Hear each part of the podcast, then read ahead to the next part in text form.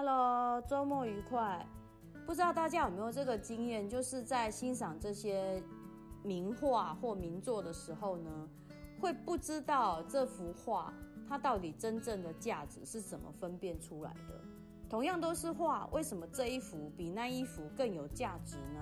今天就和大家简单聊一聊，在艺术鉴赏里头最重要分辨价值的两个要诀。在艺术鉴赏里头最重要的两个秘诀，第一个是画作本身是不是具有作者的特色；第二个，这个特色是不是具有原创性，而这个原创性是改变了艺术史的画风，或者开启了另外一个门派潮流。简单讲好了，比如说梵谷的黄色。达文西的手部，草间弥生的原点，安迪沃荷的复制，莫内的光与影，雷诺瓦的人物。比如说，达文西，他为了画好手部的动作，是真真实实的拿尸体来研究，所以达文西的画。把手画的惟妙惟肖。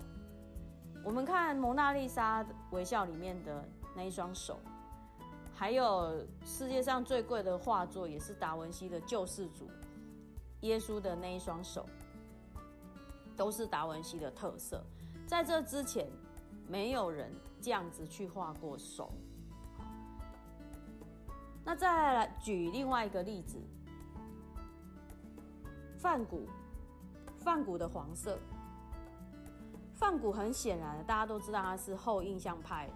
那跟之前的前印象派有什么差别？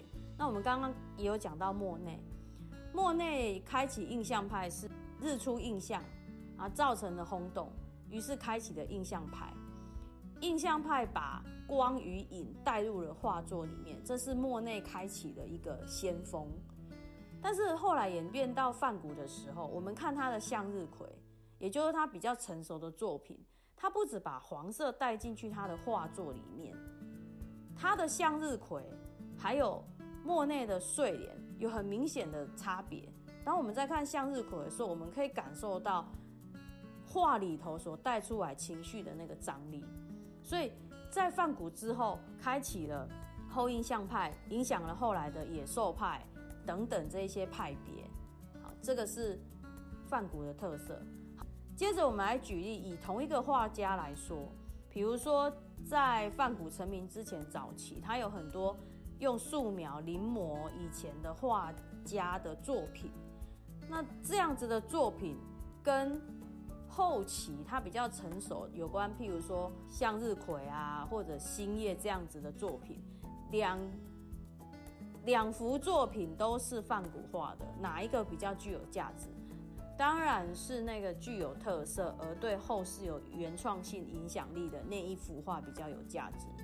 那那有人也会问说，哎，今天我这幅画是作者很罕见的画出来的，那在拍卖市场上或者是不是这样评价起来就会比较有价值？其实不一定。因为它还是要回到我们讲的，这个画是罕见不罕见，还是要关键在还有没有跟特色以及原创性做连接。如果有的话，当然它的价值会更高；如果没有，那依然没有办法去显现出它的价值性。因为我们在评价一个画的真伪的时候，从画作里面去找到作者的绘画习惯跟他的特点，这个是很重要的一个评价的关键。所以罕不罕见，还是要回归到特质跟特色，还有原创性本身。好，那么今天就很简单的和大家聊一聊，怎么去欣赏一幅画的两个关键秘诀。希望大家会喜欢我们今天的节目。我的频道是一个有关人文、艺术、生活、旅行的频道，希望大家会喜欢。别忘了追踪、按赞、留言、分享。并且按下小铃铛，这样就不会错过我们每次的更新。那我们下次见，谢谢大家的收看。